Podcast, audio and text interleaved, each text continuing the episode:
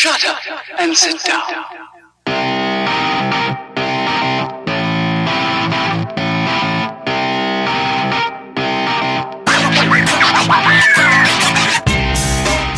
Hey there, and welcome to the Third Period Podcast, the show that takes you around the UK ice hockey leagues.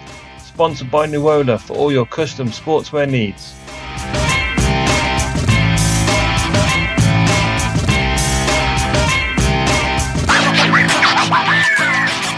Ladies and gentlemen, and welcome back to another episode of the Third Period Podcast. Now, today we have a another guest with us. This is a fan guest that we have. Um, we have Scott joining us now. Just a bit of backstory, I believe, and he'll probably correct me if I'm wrong. Scott is one of our substitute webcast commentators at the Blaze, uh, who has happily stepped in for a few games last season. Uh, it certainly threw me off when I watched some highlights when I was doing some uh, team gradings, shall we say. Um, so, welcome, Scott. Hello. So, Ash, as you've kindly organised this, I'm going to go quiet and you can do the next section. Far away, mate. Okay. Um, again, thank you for joining us, Scott. Uh, do appreciate it. Um, what we're going to do, the three of us, when we first started doing this a long while back now, we did a quick fire, get to know each other. So we're going to throw you in the deep end and do the same for yourself, just so if anyone does listen, they get to idea of where your blaze and hockey knowledge comes from and what you've known, as well as like, look forward to seeing in the future.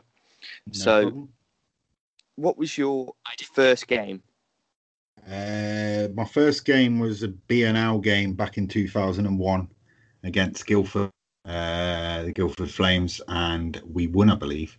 Um, and I was sitting in block four. I actually told my mum to drop me off, and she went, "How long does it last?" I said, "Well, the game lasts an hour." Um, and then I had to phone her two hours in and say, "Actually, uh, it's it stops and starts, so you might have to pick me up a bit later." So I was going in blind watching my first ever ice hockey game. Brilliant. Um, your favourite game ever then? Uh, we there's a few, but they're all kind of playoff related. I think my favourite ever game was the 2007 quarter final against Newcastle.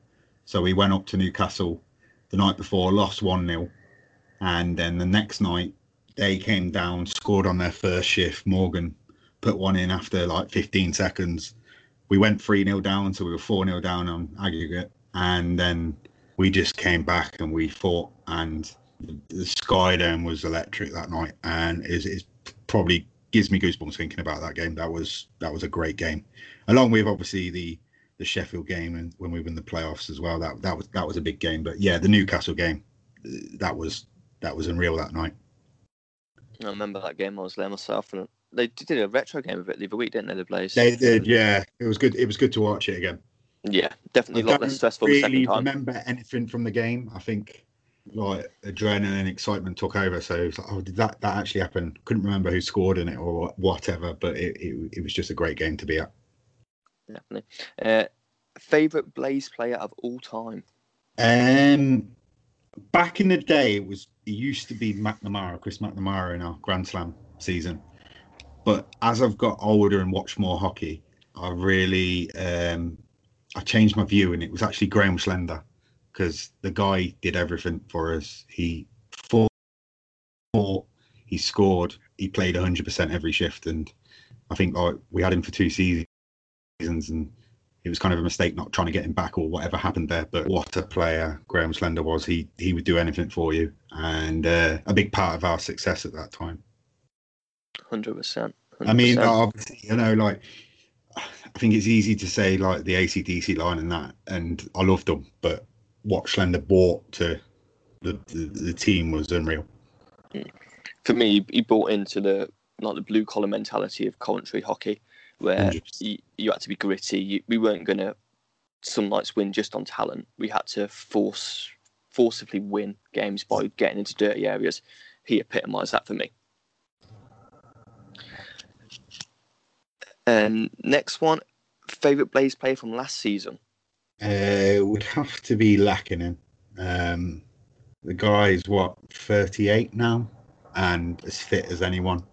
And his brain on the ice is unreal. He sees a pass before I think anyone else is, does on the ice. Um, he set up so many goals last season, and he he brought into the Blaze. He was very shy when he first came to the club, eh, like in the casino after the games, but he he he got he got the Blaze, the family environment, and he enjoyed himself. And he was a real clutch player in massive games, especially Nottingham away, where we were losing with I think 30 seconds to go, and he jammed one in. And uh, yeah, what a player! Um, really privileged to see him last season. Definitely agree with you 100% on there. Um, a bit of a silly question, and it always comes up from myself. Were Blaze winning the playoffs this year? Yeah, hundred percent. I know I'm biased, but we were we were rolling. Um, teams didn't want to play us, and I think we just had enough in the tank, especially with the addition of Mott. Um, I just think in those little one-off games, we we had enough. We had a lot of momentum, and obviously that that game against Dundee where we score in the dying seconds, that stays with you into the next games. And um, I would like to think we would have we would have won it. Um, I think we would have went close with Sheffield maybe. I think Sheffield had the the forwards to do some damage. I know they were a bit dodgy at the back, but over a one-off game, they could they could win that game. But I think I think we had enough, definitely had enough to win it. And then one final question, um, bit of a taboo one around the sport, is to say, does fighting still belong in the sport? Yeah. Um, I think we had. I remember three fights last season, the whole season, and then I remember years ago where there could be three fights a game. I hate stage fights.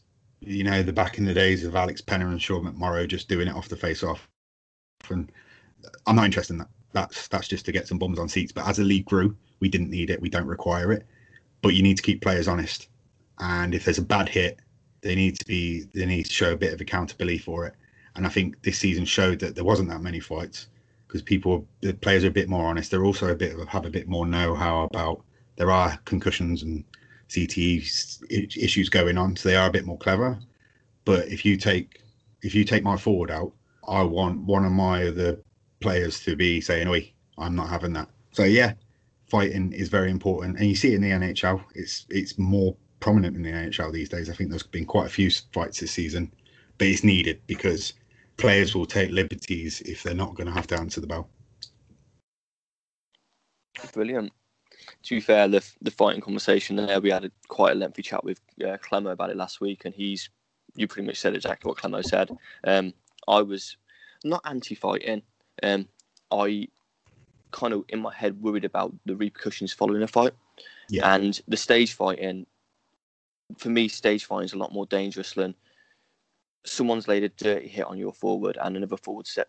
Use last season, for example. Someone lays out Ferrara, Brol steps up, drops the gloves, makes him accountable.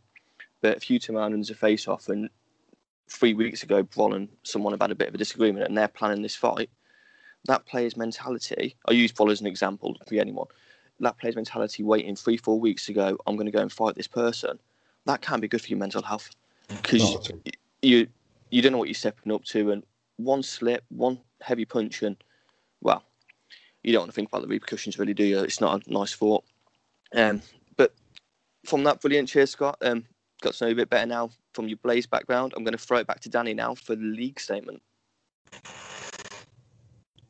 Thank you for that. Um, yeah, so I suppose it's the one we've kind of been expecting. Um, I think we'd all, in the back of our heads, knew it was coming, but we didn't want to admit it until we had it officially put on paper. So, um, if for those that are listening who have been living under a rock or have not really been aware what's going on in terms of the league structure, um, everything was being delayed, obviously, until a, a, Dece- a December 5th start date. But as of today, when we're recording this, so we are recording on the Tuesday, the league made the announcement.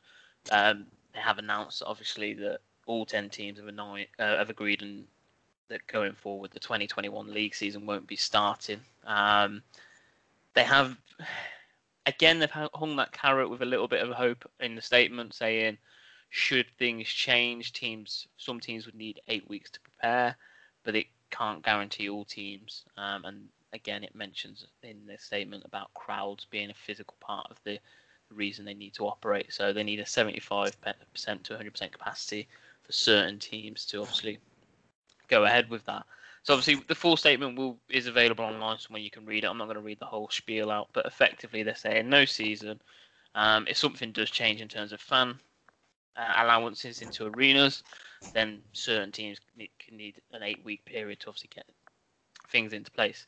Now this has obviously opened up a lot of questions that we've kind of had come in, and I know Ash has collated them, um, and we'll obviously we'll put them out there. Ash will put it out there and see what they are, and we'll just openly talk about what our opinions are on those situations. So the first thing that comes to my for my interest, and I, I think obviously speaking off recording um, for the last week or so, we've kind of brought it to the attention of each other. And Scott, I know you've mentioned it um, with Ash. You know, how do you keep the fans in, in, interested now? You know, they're going to go a full season potentially without having any ice hockey.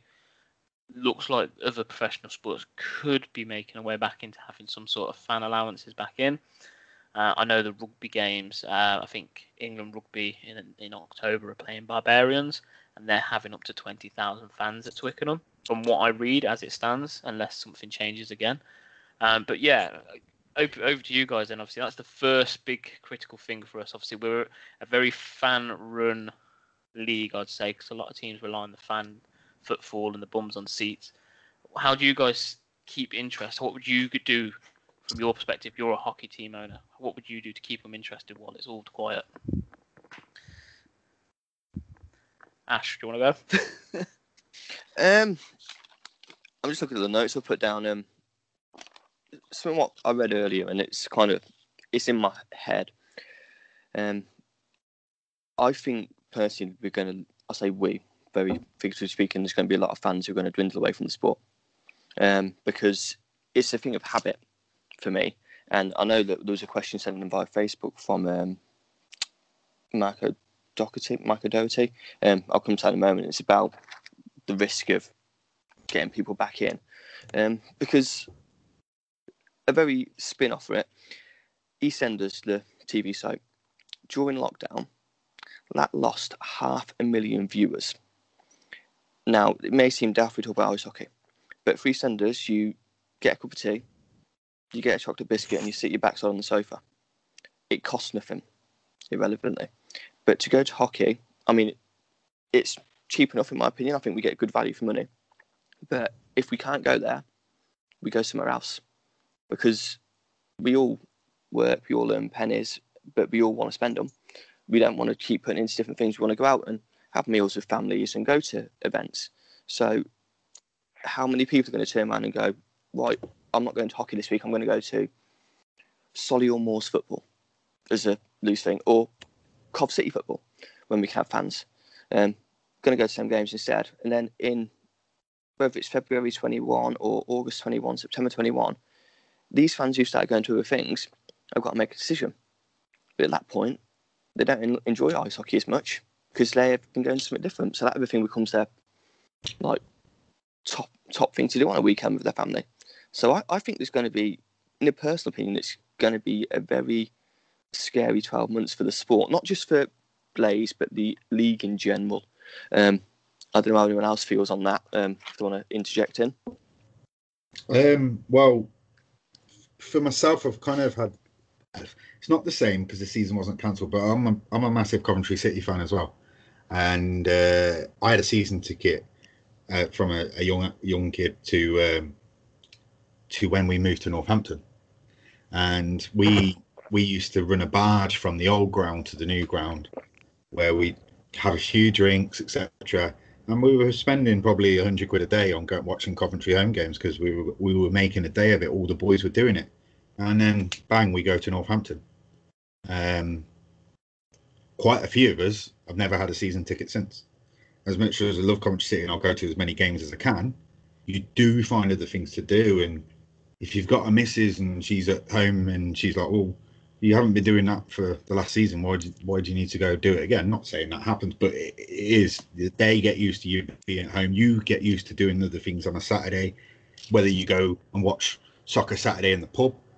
Uh, you find other re- things to do with your money. And as much as we don't like to say ice hockey is a minority sport, and we you need to keep it in people's thoughts because if you lose 200 fans in football, it's not so much a big thing. But if you lose 200 fans in ice hockey, then then that means the difference between signing a better player. Um, so for me, like I hope the elite league are more vocal on social media and the plans and what they want to do if if February is going to start.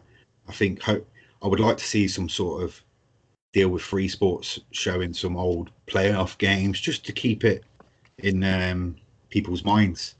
Uh, I am I am worried because season tickets sales aren't massive in all clubs, and they do rely on the footfall of floating fans, and people will find other things to do. So I'm I'm hoping that the elite league are active on social media. The clubs get together and have a chat. I've been really impressed with Cardiff Devils, Todd Kelman. He's a he's a very impressive GM. Uh, I know there are rivals, but he's very open and he talks to the fans and th- th- they've been very honest. And uh, I think they will be a real foot like in get everyone together to try and get some sort of just keep just just keep everyone in the back of their minds, you know, that hockey is still a thing. And I, I'm all for a February tournament. Um, we don't know how other European leagues are going to go because I think that France started, but then they cancelled games. Um, we don't know how that's going to go. So they might have went preempted it too early, and they're going to lose all their players. So we'll just see on that one. But yeah, I just just a lot of social media content and keep everyone engaged is what I hope for. Well, I'm hoping, you know, obviously we're saying like um, that uh, fans could disappear. Uh, obviously, sponsors as well. That's going to be a key one as well, because obviously the amount of money the sponsors throw into the club and all the clubs around the league. Um, but I'm I'm really hoping that it's like when Coventry first come to Coventry, if you know what I mean. So when uh, we were Solihull Blaze, we came to Coventry in 2000. You know, you look at the crowds we were getting in the early 2000s. You know, it was packed out every week, sold out. You know, it was like three, four fold around the edge of the arena. That's that's what it used to be like. You know, could we see something like, you know, fans have missed it that much that they want to, you know, oh God, we've missed the hockey. You know, should we go? You know, we we get back into it because they haven't had it for so long, or is it going to be a case of, like you say, Scott and Ash, like people are moved on now. They've found other things to do. Like you say, you've just got to find that balance in making sure that you're keeping the fans engrossed still, keeping them close to the club, you know, keeping them involved, you know, doing the shirt raffles that they're doing at the moment. You know, they're keeping it going. So, I mean, I really hope that somewhere along the line, hopefully, we can get something in February, like you said, Scott. That um, get a little quick little tournament going, get loosen the cobwebs ready for a nice start in September, and um, go and get the uh, start bringing the crowds in and getting the league title that we want and win the playoffs that we should have won. You know, so hopefully get some more fans back and fill the Sky Dome again. So that's my thoughts. Yeah, I, I kind of see it from both perspectives. If I'm looking at it as black and white. So from the perspective that like Ash and Scott have just mentioned, and Scott, you made a very good point. You know, with the Coventry thing, I can kind of relate to that. So obviously, I've said it before. What I used to do with the club voluntary. Um, towards the end of not the season, just finished the season before. Um, my wife was heavily pregnant. She was due to obviously have our, son. So I took the last, I want to say six weeks of the season off. I didn't, you know, I said I said to the club, um, I'm not I'm not going to come down anymore. Obviously, if she's due to go at any moment, last thing I want to be doing is rushing around from here, or not because I can't have my phone on me, not be able to obviously to pick that up and miss miss obviously a very eventful moment. So obviously I knocked that on the head for six weeks. Then the playoff weekend came around. I missed that as well, which I, I've always done. Then it came the summer, and I, I, obviously you get into the habit over the summer. You do, you, you know, you get your Sundays back, as as we used to say here, that you can go out, you can you can plan a day, you know, you can get up, you can I don't know, go over to Stratford, for example. I'll just use that hypothetically because that's what we used to do. Enjoy your stay in Stratford. You're not clock watching. I'm not sat there going, oh, I need to be back home at this time to get this ready to leave to get there. You know, for me, obviously, it was I was getting there a lot earlier than fans. I get that, but I got so used to that. So when the season did come round at the start of last year, um, the COVID season, as we'll call it, it took me a while to get back in the habit. And then when it came to Christmas, and again, I think I said, look, over Christmas, New Year, first one, I'm not going back. I'm not coming to do games over that period. At that point, that was where my decision and my, my mind came that I wasn't I wasn't going to continue doing the voluntary stuff, obviously with them anymore. I said if they needed anything from me at any point, and you know if it was a short moment, and they give me enough time, if the season was to have gone ahead, and they said they needed me to step in the shoes again of obviously doing Scourge, I would have said yeah happily. But as a full time kind of thing, as I as they were referring to it as, I was like, nah, I'm not not keen on that anymore. So I get it. I got so used to obviously having a Sunday off, and obviously with the new addition to the family, it, it you do find a new way of living life. And I get what you're saying, Scott. Obviously, you got so used to obviously not having to travel to Northampton. You know, there's no football games on. You know, if you've got couples and kids and whatever, you know, everybody's got a family.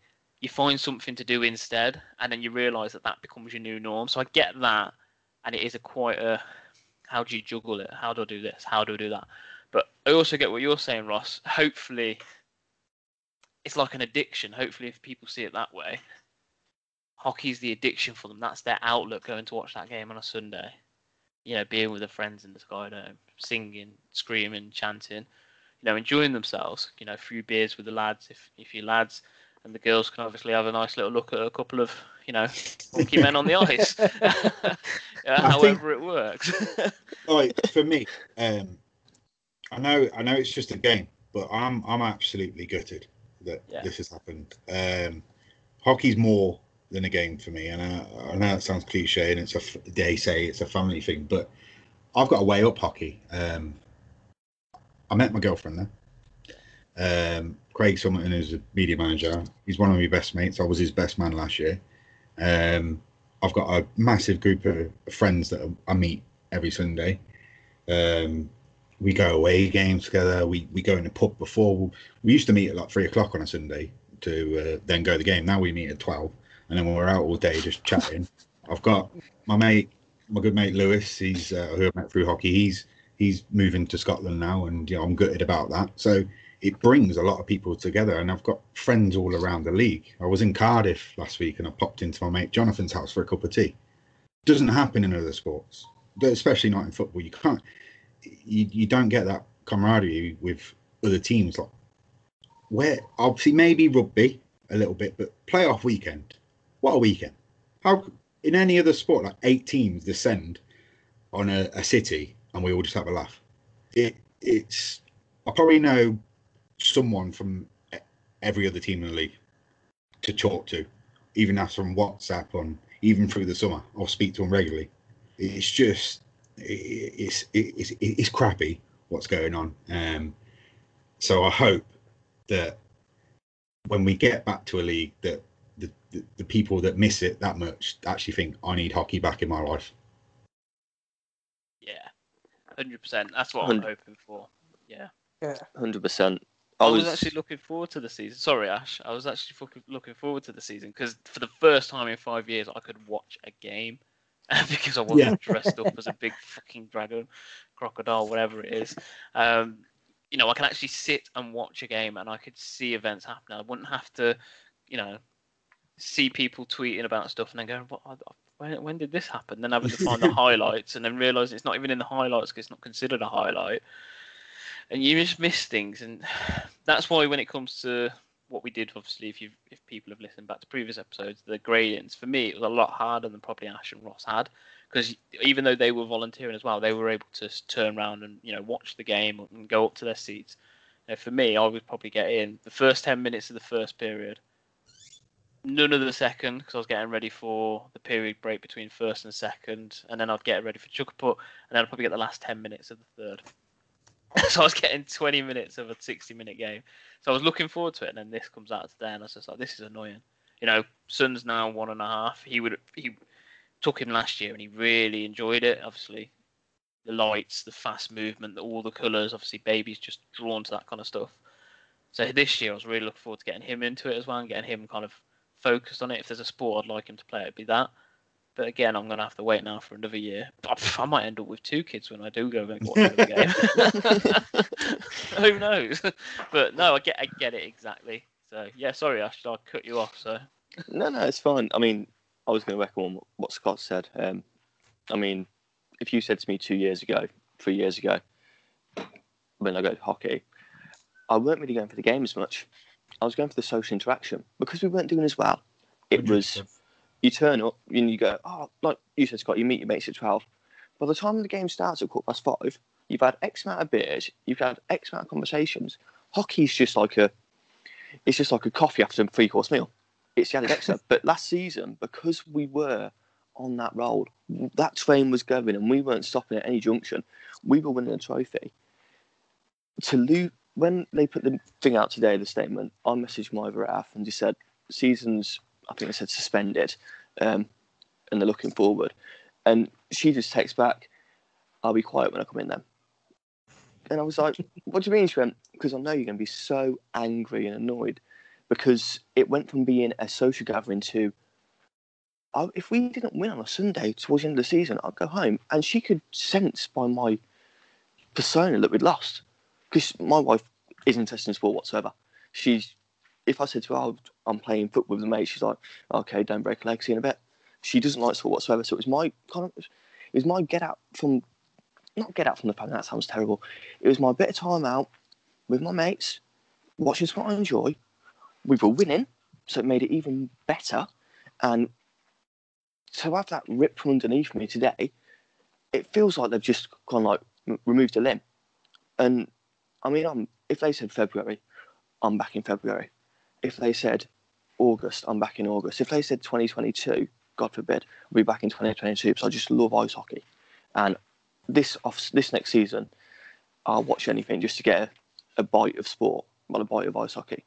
But it's become, it's not just being a fan anymore. It's a, it's a full-on habit, and to have that ripped underneath me is just, it's an.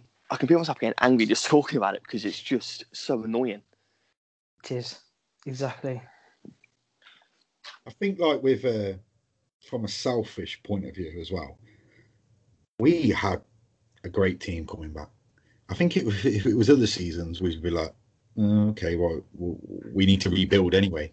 But we we were putting together a team that knew each other um, and got on really well. I mean, if you go in the casino after the games, the players even come up to the fans and spoke to them, and they they wanted to be in Coventry.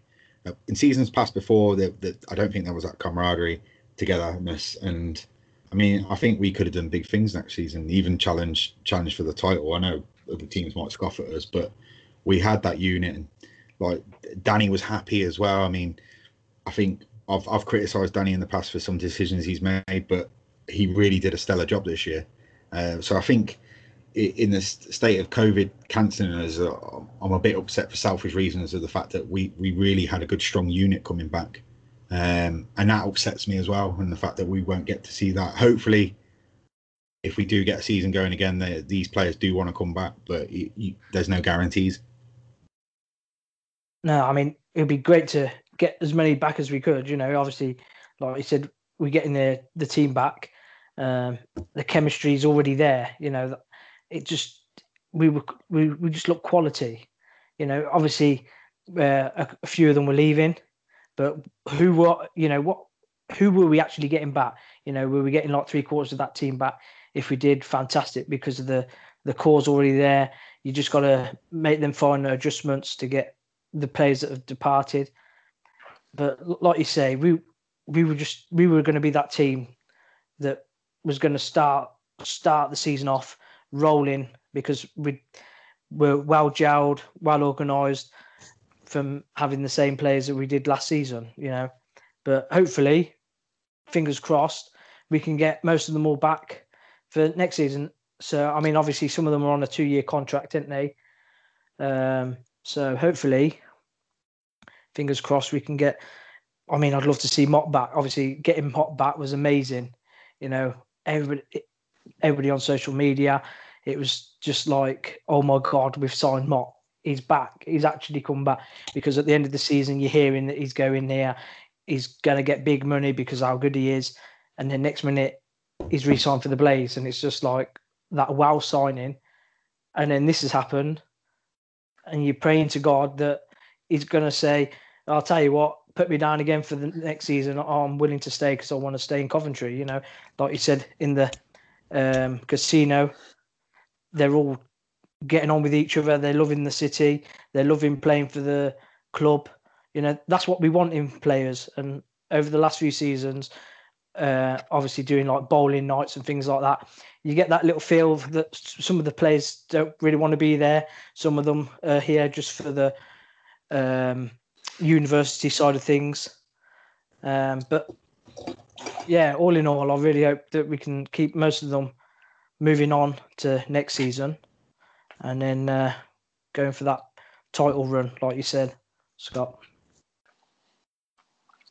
It's going on from what you just said, Ross. Clemmer said it last week.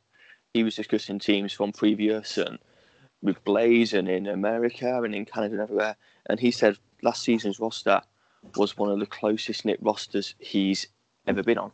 And they all had each other's back. They all wanted to be here, and they all run. They're on that train, and they're all going in the same direction.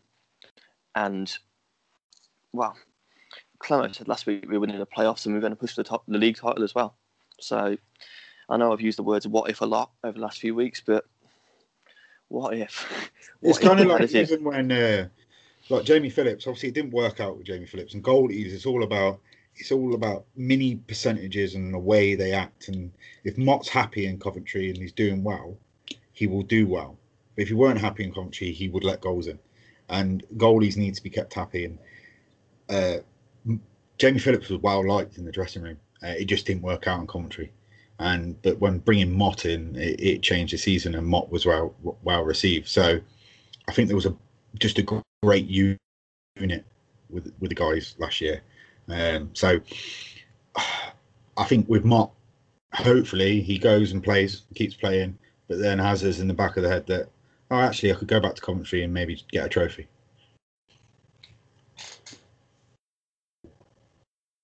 I'm hoping so. I am hoping so. And that's the question then, obviously, that everybody's asking. What do the players do now? Do they do they take the risk and do a temporary contract with somewhere on the basis that they're playing some sort of hockey? Um, do they hang out just in case February is a, a more ideal situation? But then if that doesn't come about, what you know, they're a bit scuppered.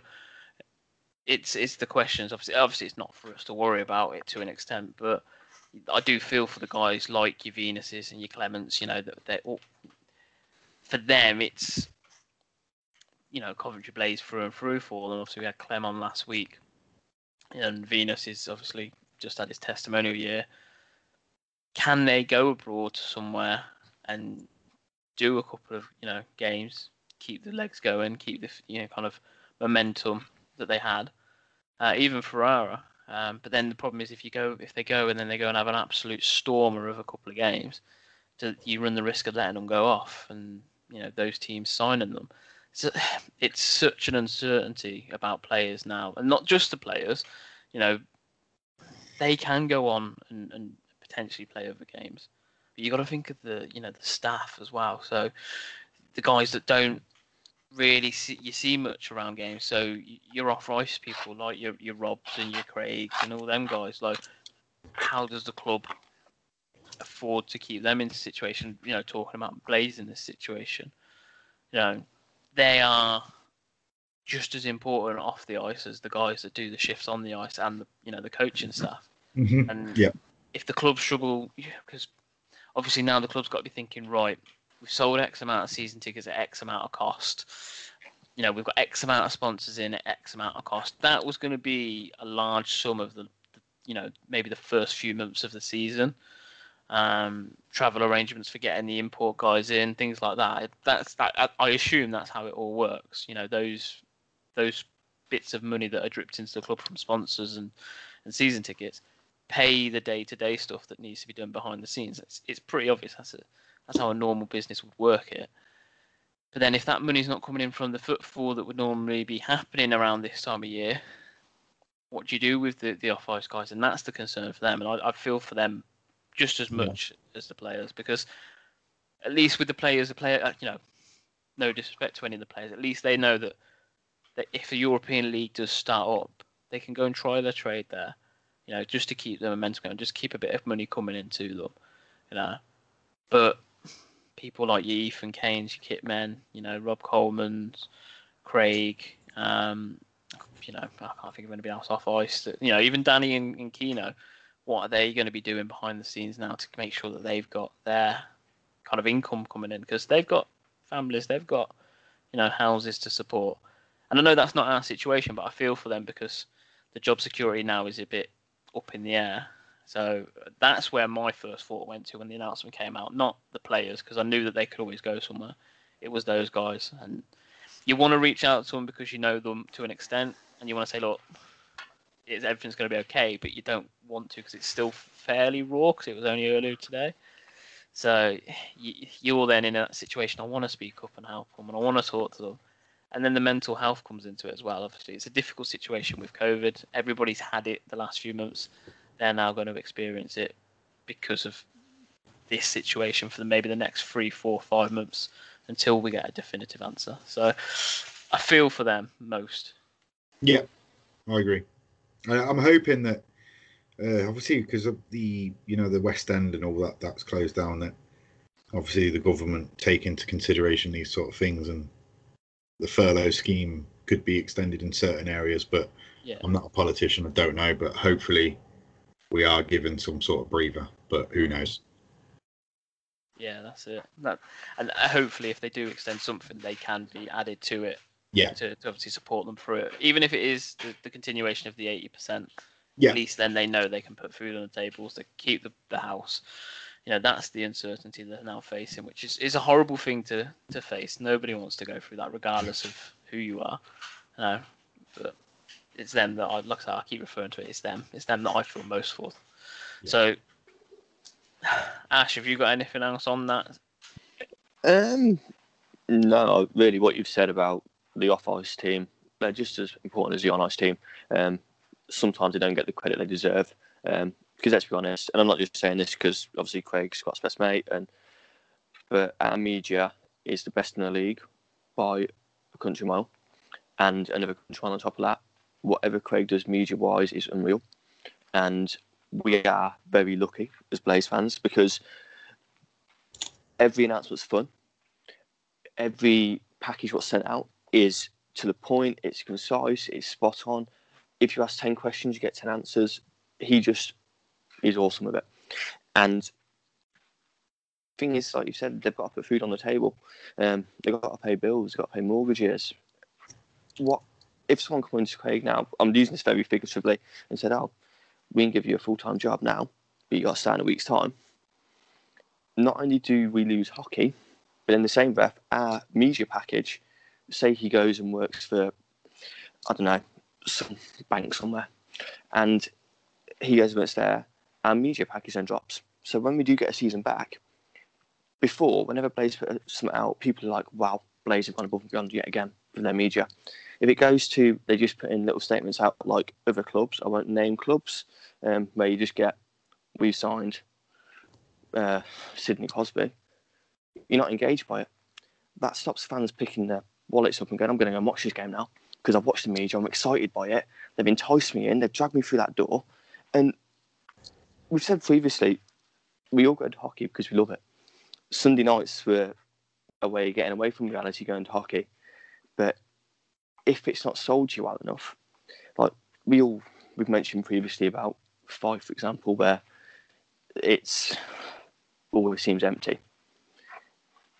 I don't understand in my own head, but I don't know their profit and loss margins. I don't know their overheads for season, but I don't see how they survive personally. And it's, I'd like to see 10 teams back in next season, but I think there's got to be a lot of support coming from somewhere, um, like the furlough scheme, for example. Otherwise, could we get another sort of Super League where it's Mm. five, six teams and we're playing Sheffield 96 times a season? Still one less time than they play Nottingham, but still, um, it's I do think that like um, when we do get a season back, there'll be a lot of people that will be jumping at the bit. Like, obviously, I know Ash, you do the 50-50s and that, but I mean, I've I've goal judged, I've commentated, I've been on. I'll do anything. I'll do anything for the club, and I think uh, like I think a lot of us will when we get back to the season. That whatever the club needs, I think we will help out in any way we can to get the season going again and get competitive ice hockey back.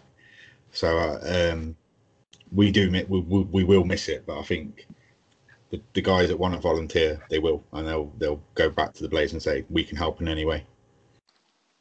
hundred percent, one hundred percent. I've already when it first got curtailed then last season, I did message Rob Coleman and said, "Look, if anything we can do to help out, just pick the phone up." Um, Yeah. And even if it's, oh, can you just run something somewhere at eight o'clock at night? He knows I'll have to jump in the car and do it because if that little ten minutes of my time makes his life easier, but it makes the club run better, I'll take that ten minutes every day of the week and twice on Sunday Yeah. because for me, I want the Blaze to be the best team in the league. I want the Blaze to win trophies year in year out. Yeah, we're not going to. It's sport. It doesn't happen like that in sport. We all know that. Um, but I'll do anything to help them out. And if if they said February and they said, oh, we can only have eighty percent of fans, and you've got to have uh, X amount of this, X amount of that, I'd be the first person on the phone to Rob saying, "What can I do? What can I do to help the club out to get through this short season and then to be better for the full season come September, uh, August, September 2021. And I'm not the only person to do that, let's be honest. No, No, not at all.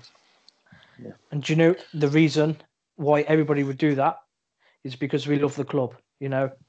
And when you love a club and love something, you go that extra mile to help out and take it that one step further. And I think that's what that's what I love about the Blaze. You know, we we all get on as in uh, with Rob, uh, with Craig. So you you know you, you you do that extra extra bit for them just to help them out, and you drop of the hat, you just say, yeah, no problem. We'll, I'll, I'll sort that for you, no problem. You know, can you like you said, Ash, can you take this somewhere? You know, you just do it, wouldn't you? Because it's just the type of people we are, because we love the club. Yeah. Yeah, we, we've I, all, we've uh, all I done took a- something. I took a I took a mate to ice hockey a couple of seasons ago. He'd never been before, and obviously it was probably about eighteen hundred in that game. And we walked round the ice and said hello to a loads of people, and he tapped me on the shoulder and went, "Do you do you know everyone here?" And I'm like, "Well, we we pretty much do." I went, "I'll we we all know each other. We all say hello to each other." Said, "We it's a small fan base, but we just we just love this club, and that's it." Yeah, there's, there's many people I've spoken to, and I look at them and I'm like, I know you, and I'm talking to you, and we are getting on, but for the life of me, I don't know your name. And it's not because it's not because you're rude Yeah. and you don't know them. You do know them, but you know them as so and so from block Yeah. whatever, on seat Yeah. whatever. No, like for me, for years at the at obviously at the north end, I know them now. Obviously, I know that it's Scott's. I, I think it's Scott's mom. Is it Ange? She stands at the top end. Yeah, yeah, yeah. man um, Andrew banging on the glass. Oh my god. For years, I was talking to her and I didn't even have a clue who she was. It was only probably two seasons ago I realised that she was related to Scott. you know, little things like that. And then obviously, Ross, you know, weirdly enough, I, me and my dad got into ice hockey because of Rachel. Obviously, you're related to Rachel. So Yeah, things like that are just like pure coincidence. So we're being dragged around the rink from Rachel back in the old BNL days when Jaguar used to sponsor us, and you had the Coventry Crusaders was the basketball at the same Ye- time. So she took us Yeah. to Yeah. both. I was like, nah, my ice hockey's more my thing. It's more physical. I could do that, and it just steamrolled from there. And obviously now, looking back, obviously I'll always walk past where she sits in block twelve, and I'll abuse her in a nice way, not any other way. and then I'll come round to you and I'll say, I guess what I've just done. and it's just the banter. You know, you can go up to Sophie in block eight. Um, she hates obviously the dragon, and I'll wind her up like that. But then I can have a full blown conversation with her as I'm walking out the rink. You know, pack, packing everything away, and that's what it's like. You know, I don't know Sophie from anybody else. Um, she's not like related in any way. She's not someone I've known for years. I literally know her through the ice hockey. But I can have a full blown conversation with anybody in that ring because we all love that same team.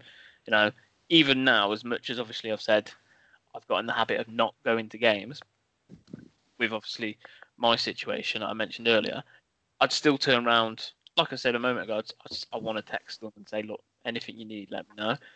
Because that's the type of guy I am as well. You know, I, if I would like to think that people would like to help me out if I was in a sticky situation, because I know I certainly would. And I think that's what we're all like. You know, Ash Yeah. has obviously mentioned being told at a certain time of night to go and pick, you know, something up. I remember getting a text a few years ago. Oh, do you mind? Uh, do you mind dropping down to uh, to Heathrow for us and picking up a player? Yeah, no problems at all, mate. Not a problem at all. To get there and find out he's got about seven bags and 14 sticks. I'm like, geez, how am I going to get in this car? If I'd have known that, I'd have packed up and bought a bigger car. but that's what you do. Like, you, you, you don't ask questions. It's like you're so eager to help, and then you get something in front of you, you're like, yeah, I'm doing it. And then it's only when you probably get there and see what they've got, you're like, ah, yeah, this ain't going to work. Why am I, why am I doing this? Yeah, well, what point did I think I'm going to do this? Why did I not ask what kind of luggage he's having.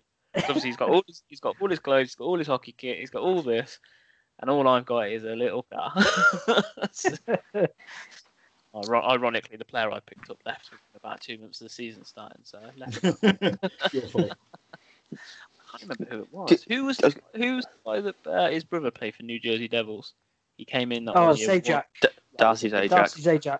That's who it War was. number nine had Yeah. a fight with uh, oh Jonathan Boxall for Yeah. Belfast in one of the only games he played. He, he laid someone out in the corner and Boxall jumped in at him.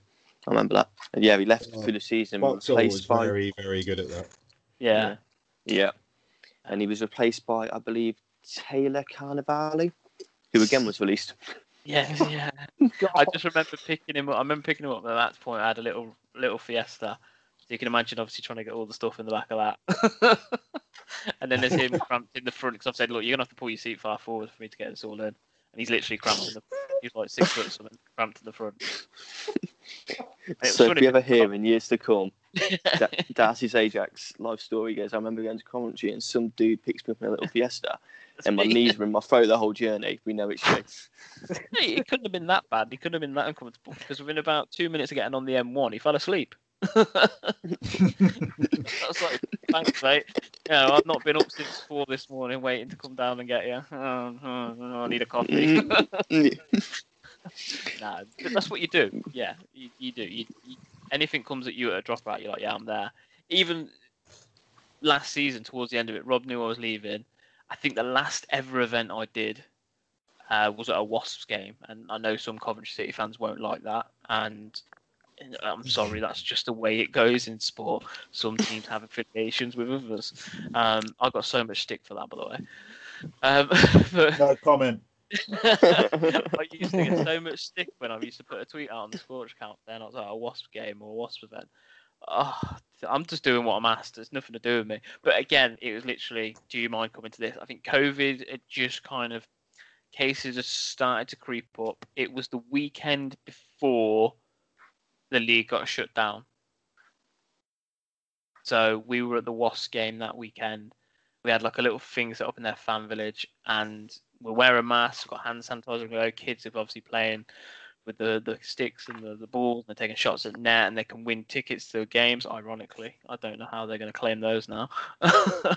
um, but yeah, that's the last event I did. And literally, that came to me at last minute, like, can you can you come and help us at this event? I was like, as Scorch, I'm like, if we need you Scorch, yeah, but as you really. So there was me, Rob, and Gemma at this event, just cracking on, and we did that because we enjoyed it. You know, they offered me a ticket to go and watch the rugby afterwards. And like, I'd rather go home. I'm absolutely knackered. I've been up for whatever time having you set up in the fan village. It's now two o'clock in the afternoon. I'm going home for a nap. but yeah, that was the last event I did with them, and that was literally dropped at me the Thursday before. That was on the Saturday. So that's how quick I would turn around and say, "Yeah, I'm up. Do it." But it's one of them, isn't it? Like we all know someone at the club. You know, Scott, you you know Craig. You know, you were his best man. Um, so obviously, if he comes calling for anything, I'm sure you'd be there at a drop of a hat. Yeah, of Ash, course, yeah. It's me, Ash Ross, we know you know Rob, and we'll also always be there for obviously anybody if they come calling for us. But What um, I was just thinking, obviously, with the season ending, um, like players like Matt Myers, who's 35 at the moment, and obviously he still probably wants to play ice hockey. And you got Robert Dowd with a young family. yeah, Uh, can you see them continuing with in maybe Europe or uh, there's obviously we we're in the top top group of uh, world ice hockey and I mean I was I was fortunate enough to be in Budapest when we we got promoted in that, that crazy game yeah, and you Matt Myers broke down. Um, Matt Myers started BNL hockey in the season I first started watching, so it would be a bit of a shame if it, if if this is the way he goes out. I mean, I hope he don't, but there's also that that that that's a bit of a concern for the the British ice hockey scene. That what do these Brits do? This is something what I've racked my head round for weeks and I still can't find the right answer. Um, very much like you just said, Scott, I'd be gutted if Matty Myers left the sport now. Um, Yeah. Because he's he's the player you love to hate. He's an absolute pain in the backside. He always scores bloody goals against us. And he's but he's that wrong side of 35, isn't it? Does he turn around and say, I've got a full time job. I can walk away now, let the body heal up, and or does he go, I want one, one more gig? Can he? Would he get a job abroad in somewhere like France or Germany when you've got a massive pool of players available? Because obviously the elite league's not the only league what's cancelled. Would he drop down to the NIHL and play down there? But then if he does that, does it stunt the growth of younger British players? It's The the the, the, the NIHL thing. Um, Planet Ice have said there'll be no hockey till January at least. So Mm. will they they go ahead? I I don't know. I'm not. I don't know much about the NIHL. So if anyone else does, that'd be great. Would would they consider a, a short season? Have they muted anything out? there's nothing come from anything in the NIHL. But the, the the catch there is, and this is the bit that makes me question why they've released such a statement because they've said there'll be no senior men's ice hockey, professional or otherwise, until it's safe to do so. However, I used to play rec hockey and I'm, and still speak to of guys who play. They're back training. They're allowed to train, and they're allowed to book games now. So how are they able to book games? I know they don't rely on footfall from fans. There's, there's no ticket interest, but how can they still allow those to go ahead when you know people like your Milton Keynes and you know Blaze and Manchester could find an alternative to to bring in some sort of revenue to obviously generate them playing at, at a senior level. I know that they said about the webcast, and I think Kalman touched upon it in a question and answer thing he did on Twitter last week. He said we- webcast wouldn't be feasible because you can have one person walk into a game and pay seventeen pounds, but that one person in a household can have six people round and they only pay ten pounds. And I get what he was Yeah. saying. I just don't think they looked at it as a wider spectrum. I get that they can have one person with potentially five other people with the group rule of six now um, at the house watching the game.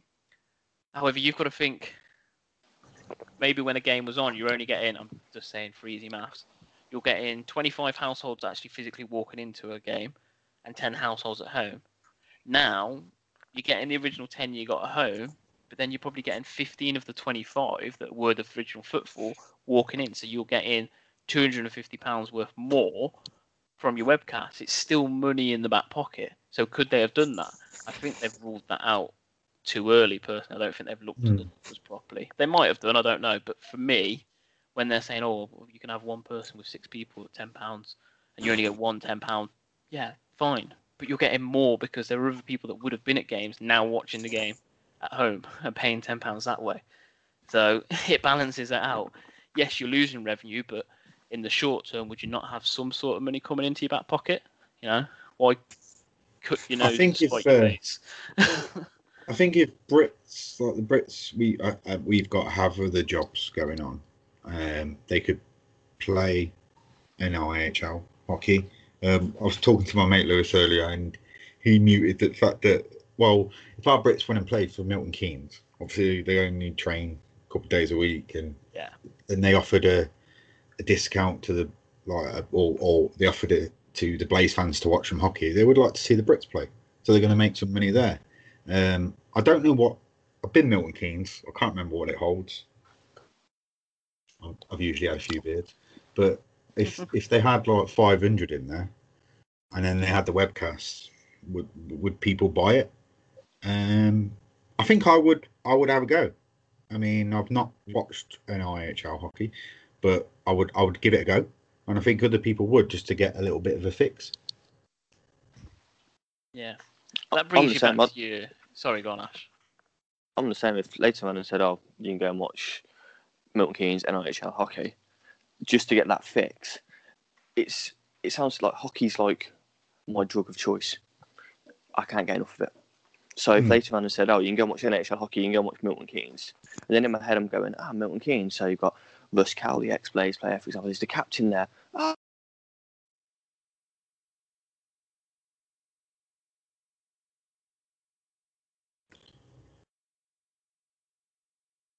It's getting that fix. It's getting that little bit of that drug in your system to go, yes, I've got it. I feel good now. Let's. And then before you know it, you go, oh, Milton Keynes home next week. Oh, what am I doing next Sunday? Oh, nothing because Blaze aren't playing. I'm going Milton Keynes again. And it's it then curve flows down it and carries on. And before you know, you're watching Milton Keynes every week just get your fix. But it keeps you ticking over. But as for what Planet Ice have said about 1st of January, and that's what the league says, we know as well, we only know what we've seen on the internet. And at the minute, that's not very much, is it? No. But go, going back to the original um, thing that obviously you said there, Scott, obviously with, with the people like Matt Myers, he's at that age, he's at that crossroads. It's probably something he's already considering because it's not just something you make overnight. No. It is a difficult decision for him now. And I think what Ash you said was you don't want him to go out on the back of uh this kind of situation. I think Matty Myers, from what he he he- he's very he's a good player and he's a very leaves it all out on the ice player, but I think he he doesn't like the spotlight from what he's been like at Nottingham and Devils. No. Um so I think if he was if he was to sit down, if he was having a conversation tonight with his family saying, Look, this is the perfect opportunity for me to just kind of announce that unfortunately with everything going on, it's gonna I'm gonna be a year older, I'm gonna be 36, 37 or whatever it'll be when it potentially comes back. This is the perfect opportunity for me to step away.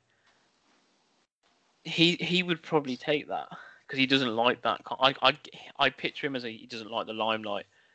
But then the other question for us is Yanni.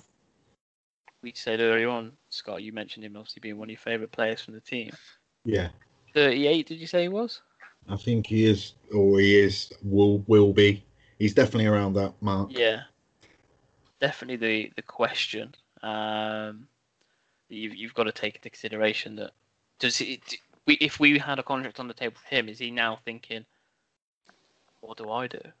You know, Yeah. he's not getting younger. We all know that, but it's it throws up so many players' uncertainties now. Even you've got, people like- like Robert Dowd as well. He's got a young family. and Yeah. Couldn't just. I mean, he did. I know he went to Sweden and he was younger, a bit younger, and it was a. It was a. I think he went to Troja, did he? Um, So there are other options, but does he does he want to do that? Like, he's got a family. It's not. It's it, like I, I wouldn't just uproot for a season. No. I, I couldn't leave couldn't leave the family in that. So it, it- it's, it's it's it's tough on those guys. And if we're going to have a world championship next year, what, what are we going to have? We'd, we'd probably have to forfeit if we didn't have a, a, a team. We, we we couldn't send kids there. It would be uh, it would be thirty nil. it's it, it opens up so many questions, doesn't it, about what you know. The, we say, as Ash says it, the what ifs. You know, what if so and so retires? What if so and so decides to up sticks and move his family out, and then decides he's not coming back? You know, you feel for people like Dowd because he's in that situation. He's like, I've got this family. I want to bring revenue in. do I up them and move them over with me, or do I go and do a Mika Wikman situation? Just, it's just me for a certain period of time, and then move them if it if it becomes more permanent. But there's a lot of things that happen there that a lot of people don't think about. They think, oh yeah, that's easy, do that. Doesn't get to see the you know the family. Doesn't get to see obviously the, the kind of important moments, which as much as men will put on the brave face and say, oh, I'm, I'm a dad, yeah, you know, you know, it's easy. We we do enjoy those moments, and without going off on a tangent, if someone turned around and said they're a new dad and they didn't want to see their kids take their first steps, say their first words, do this, do that, you know, in Dowd's in that situation, he's he's not going to want to pass up any of that opportunity just to pl- go play a game of hockey. What what did encourage me earlier is uh, one of the Cardiff Devils owner tweeted. I mean, Cardiff Devils owners do like the attention. They do like the videos, and sometimes I'm thinking, "Oh God, shut up!" But they're very vocal. And Yeah. Brian Parker tweeted, "The Cardiff Devils will be ready to play in whatever format is available to us whenever that date is set. Our priorities are our fans, players, and sponsors. Thank you for your continued support. Go Devils!" So Cardiff, who have been one of the main fronts of releasing their players, releasing their captain, losing their coach, they're saying, if if you want to play in February, we're playing. So uh, that's an encouraging sign for me. Yeah, and that's that's that's the little bit of hope that I'm hanging on to. I, I, I don't think I've seen that statement, but I, I did see something from Calvin very similar, saying whatever the outcome is, we'll we'll be ready when something is available, and they can do it. Nottingham can do it. Sheffield can do it. Belfast probably could do it. It's the the teams like us, Fife, Dundee, Manchester. I don't know if I'd class Guildford in there because I don't know what their situation is like, but you know they're Guildford- they're Guildford have got they're backed by a quite a rich owner, so uh, I wouldn't I wouldn't be worried about them. Yeah. So maybe not them then, but it, us, we like our team. I know we keep referring to our team, but that's because all we know. There, that's a concern for me. That yes, they might start something up in February, but the, the Blaze aren't going to be getting anything from them for another, t- you know, from Mm. now till whenever we do get some sort of normal season back. Even if they do this thing with February and, and run a short tournament up till June, July, like they mentioned, you're still losing 12 months of revenue for the team. And that's not going to help a situation that's already lost out on what we are now week well sorry week but six seventh of, Yeah. of coronavirus. So you know near enough 20 months of no revenue for a club it's not going to go well. And that's the concern for me as a fan thing is as well you say about the revenue and stuff and um, just from my own personal thing when the club started putting out the retro games and the podcasts and the shirt raffles and stuff i'll be honest the first few shirt raffles 50-50 i was spending anything between 5 and 15 quid a go. Because i was like yeah let's help the club as much as possible. As it's gone on and obviously my situation has changed with job and stuff and being at home more and bills being higher because I'm sat in the house 24 7 work from home. I've gone from buying five or 10 tickets to two to three because it's what I can afford. How many of people in the same boat as me and doing that? And I want to help the club as much as possible, but there's only so far I can do. So, unless we're multi-millionaires, how do we so I feel in my head I feel terrible, so I'd like to put more in. But if I put an extra five, six goes in, I don't feed the kids one night for the week. you got to weigh it up, haven't you? It's uh, I would like to see um, instead of an individual club 50-50, I would like to see an elite league 50-50. Because if you looked at Sheffield the other week, Sheffield have got a massive fan fan base. They are a powerhouse in this league. Their 50-50 was into the thousands. I think Bray had, one- had one for 60 quid. So let the league run one. All all the clubs plug it, and then fans will buy, and then they can divvy out the money. Yeah, split the money. Yeah. Hmm. Because every little helps there. And pe- I'll, I'll buy, I'll buy a ticket for that. If I've got a chance to of winning a couple of grand, You do it. I'm going to do it. Yeah. especially when there's fans like Guildford who I'm just using them as an example. When the playoff jerseys go up, there's always seems to be stupidly amounts. And Uh, yeah, and money. Guildford, um, Guildford's social media is pretty much non-existent. The, the fans just go to the games, turn up, enjoy themselves, and go home. Guildford end their 50-50 at the end of the first period. They don't even sell into the second period. They don't care.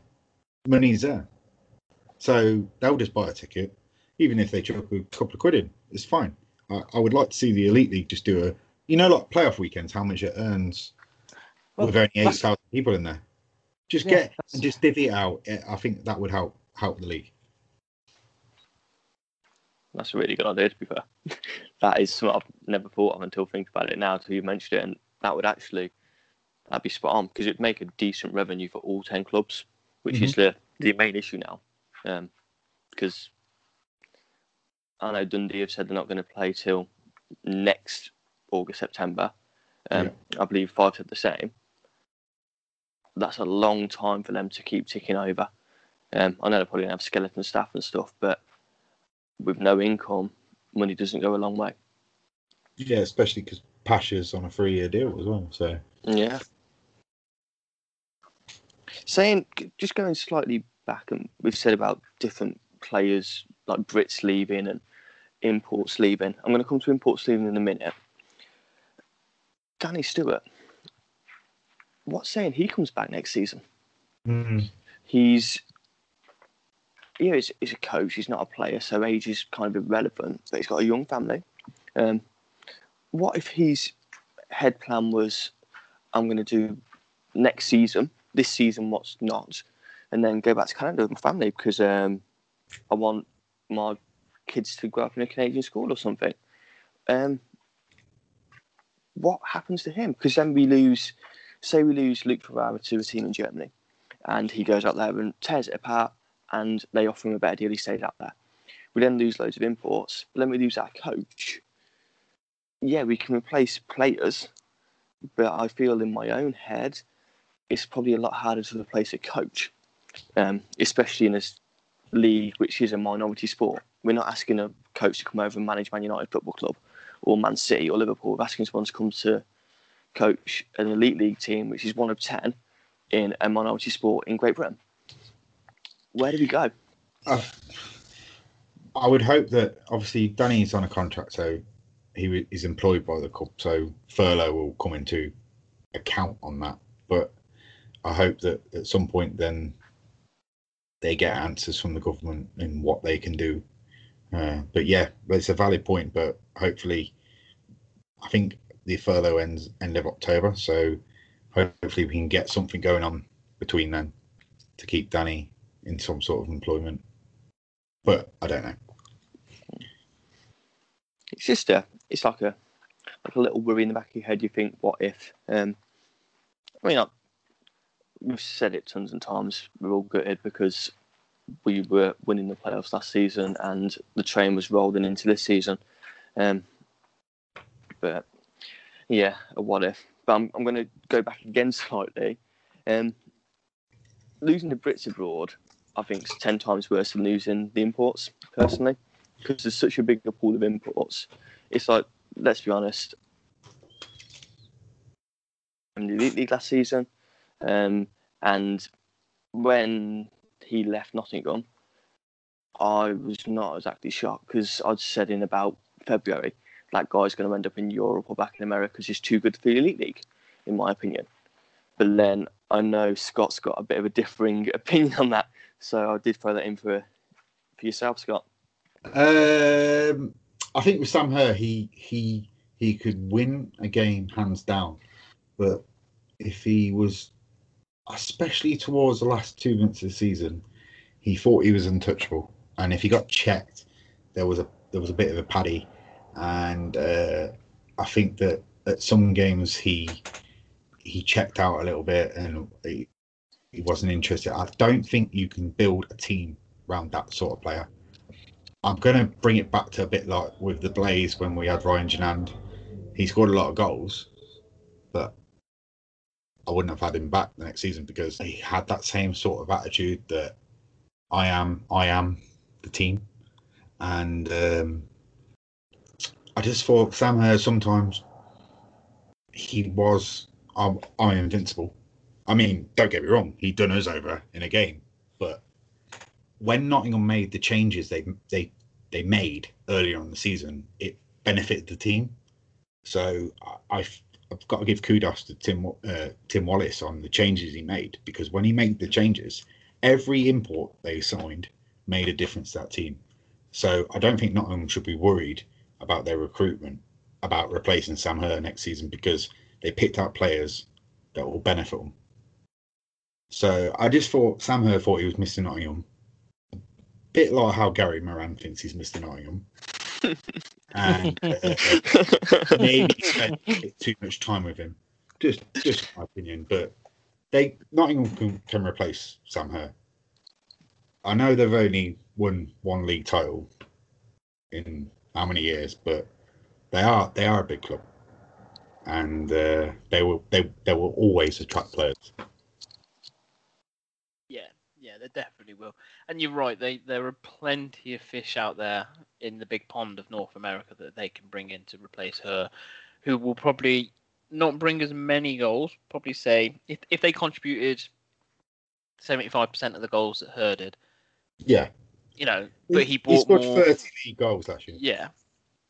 Yeah, but if they brought a guy in that brought, brings 20, 25 goals, so he's bringing in a similar number, but he brings in a little bit more assists and penalty minutes are down, and overall he's a team player. Into not saying that Herr wasn't, but if, I get what you're saying. Yeah, if if they brought in that more rounded player, then they've probably got more of a package to work with Yeah. throughout the whole season, going into the next season.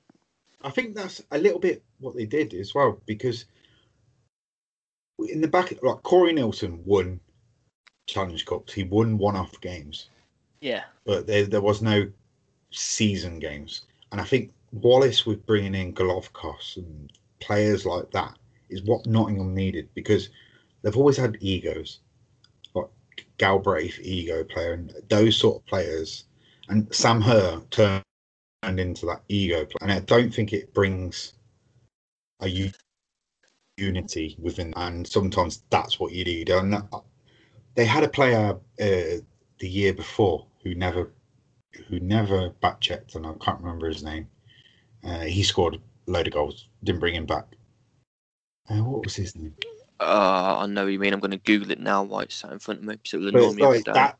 Sometimes you can't just have some guy just doing everything. It, it it it doesn't always work. So when Wallace brought in Golovkov and players like that, and then when he changed it, he brought in uh, to Tucson or whatever his name was, and he brought in players. They changed the team. Every Yeah. player that Wallace brought in did really well last year. So Nottingham have got the basis to do well, but I don't think they need the ego. yeah. I they need No, to run away from that. Yeah, no, if, and even if you look back over previous years, going back to just for example, the Grand Slam year, you know, we brought in Wade Belak. They brought in three NHLers, Yeah, Moran, Boynton well. Boynton, Callie and McKenna. Carlson. Uh, was Callie Carlson in HL as well?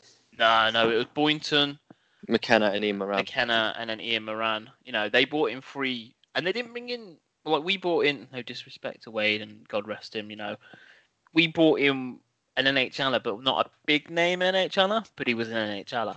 Um, they brought in like, you know, Boston Bruins and you know Steve McKenna and Boynton. He was at was he at San Jose at the time? I think I might be wrong. Bruins, when he was- wasn't he? Bruins. It might have been Bruins as well. I think yeah. he'd ju- just been traded then. I knew it was one of the two. Um, I don't know about Moran, but they were they were as soon as I heard those names, I was like, great, you know, this league's getting tougher. But what did they do? Tell me anything pivotal from that moment, apart from Boynton scoring in the ch- in the final in the playoffs against us. What did they do? Absolute slapper. Yeah. But- Look at last season. They had uh, Chris Stewart, didn't they? yeah. What Yeah. what did he do? Yeah. you know again, what? You say that. No contract. Yeah. Well, yeah. Yeah, he jumped back up to the, the big leagues, but, But, I get yeah, what you mean, Ross. Yeah, he did nothing while he was here. It was not like you he walked away and he's like, oh, he's just scored 30 odd goals in, in 15 games. How is that possible? Oh, he's an NHL player playing in the Elite League. What do you expect? It The wasn't player- like that. The player was Luke uh, Guptill, Alexander Guptill. Alexander Guptill, number Guptill, 27, 28 year old. scored goals, uh, but he didn't back check. But I think for a team that's got four lines of hockey, you have to build him into your team. But they didn't bother, and sometimes Nottingham baffle me in in what they do. They've they are big, they're a massive club in this league, uh, but they've not won enough for me, and uh, they I think they need to consider that. That's just just my thoughts. Is obviously we talked before we came on air about Tottenham loosely with me being a Spurs fan. It's the same with them. If Spurs don't win a trophy, we become that middle of the pool, and we just sit there with your Everton's, your Wolves, your them sort of teams, and you don't do no, nothing. You're not a big team. It's the same with Nottingham. They're a big team, but if they don't win something, your Cardiffs, your Sheffields, your Belfasts, who win trophies year on year, they start to drag away from you, and you'll then the fan base will drop, the player quality will start to drop. They then become a middle of the ground team. They've got they're a massive club. They've got to win a trophy there. They've got to start putting silverware in the cupboard. Yeah. The only like for like comparison I can think of, and it's the best way I can kind of, ana- you know, do an analogy of it is, Nottingham Panthers to the Elite League is Man United to the Premier League. United have always been that big team. You know, they won leagues, you know, dominantly when the Premier League first came in, up till what, when was their last one, 2013. So they haven't won the league for seven years. And I know that's not a long time, but think of what they've done as a club in that seven years. They've just dropped. Only last season, they kind of, towards the end of it, started to hit some sort of form that you think if they get a couple of additions, they could do something. But again, with United, the comparisons are there. Nottingham, you say you sign all these egos. Man United go out and sign Paul Pogba, Zlatan Ibrahimovic, you know, um, Sanchez from from Arsenal. You know, they sign big name players f- to, to recoup the money that they need. Um, and I think Ole's done really well. And coming from a Liverpool fan, this hurts me to say that he has done really well off with that club because he's got the team working at a good level. Like Mason Greenwood, young lads come through. Yes, he's been in the media recently for stupid reasons, but before that, really good. Rashford, I think Rashford at the moment is the best player that United have got. And I think what he's done off the field with the challenging the government on the whole thing is absolutely fantastic. But that's by the by. Again, hasn't got an ego about him. No one in that club has is, bigger. Pogba's still there, but again, he's now kind of bought into Ole's philosophies. And I think that's what Nottingham need to do. Going back to them, they've they've done that last year. You know, Wallace I think brought they've in- started to. Yeah. yeah, Wallace has brought in the players he knows he can get them to do a job. Um, if this season had gone ahead and last season had been cut, cut short, where were they? Fourth? Were they just behind us? Was it in the end fifth? Something like that. They were, I believe, fifth. It was Cardiff, Sheffield, us, Belfast, Nottingham, Guildford. Then uh, Glasgow, Manchester, Dundee, Fife, I believe. But I think going forward, Sam Herr leaving them isn't that big of a thing for him because Wallace will build, will replace him with someone that towards the back end of that season. Sam Herr thought he was untouchable, and he's not. Every every player can get checked. He he didn't like it, so I think every replacement Wallace brought in last season was fantastic, and. uh I think Nottingham, if they if they want to get involved in February, it's been said that they don't. I don't know the facts on that, but I reckon uh, that they they could put a team together for especially for a mini tournament. Yeah, I think. Sorry to sorry to interrupt and digest. Oh, It's- sorry. I'm only saying it because as of six minutes ago, the Blazer put an announcement out. I Um, was just about to say this. Carry so on. I'll try and keep it short. So just to kind of summarise. So they've said with the uncertainty of the elite league ice hockey in the UK, many clubs have said that their contract players that they can pursue other opportunities elsewhere. Head coach Danny Stewart met online with the group that he had already re-signed to inform the players of the message that had been announced earlier today, and set his desire to see them all return when hockey is available in the UK. Thus far, the Blaze have announced the return of Sistel, Hamonic, Ferrara, Broll, Bloodoff, and Mott, and a number of other players from the successful 1920 roster who had been committed to the club. Danny will be speaking to others with further communications uh, over the next few days. Associate Captain Dave Broll has informed us that he's signed for a club in North America for a hopeful 2021 season, and the team will be announcing him in a few days. It goes without saying that David is excited to return to Cov, and we hope to see him back in a jersey in the near future. We appreciate that many people have a lot of questions following to the announcement today, and we're in the process of establishing platforms that best received and answered these. As a club, we want to assure the supporters that we are committed to playing again as soon as possible, and the government guidelines allow us to do so. And we want to take the opportunity once again to thank everyone from our amazing fans, sponsors, and staff, players, and volunteers for their support during the very difficult times. Pretty standard, really. It's kind of what we touched on earlier. But They ha- they had to make a statement there. Yeah, a positive, a positive statement. Yeah. well. Yeah, positive. Yeah, If they As turned around we- and said, "Oh, sorry, carry on, Scott," As we said earlier, the players really enjoyed the season, and it looks like they want to come back. So, good, good news. Yeah, I think Definitely. Broll put on his Instagram within minutes of them announcing it this morning.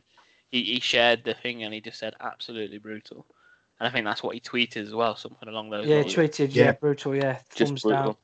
So he was Yeah. that, and obviously, you know, going further astray. I know obviously a lot of Blade fans don't like it, but Valley earlier, even he was like, "This is." I've seen that. Yeah, I won't say the full-on words, but he was clearly looking forward to coming back next year because he'd signed a two-year deal last year, so this would have been his second year back with Sheffield.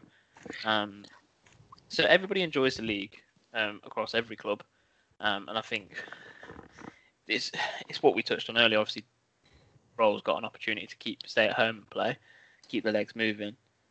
So um, it's the Brits and the youngsters that I'm concerned for. Have can they get an opportunity to go play? with the youngsters though as well. I'm going off on one again, boys. I'll be honest.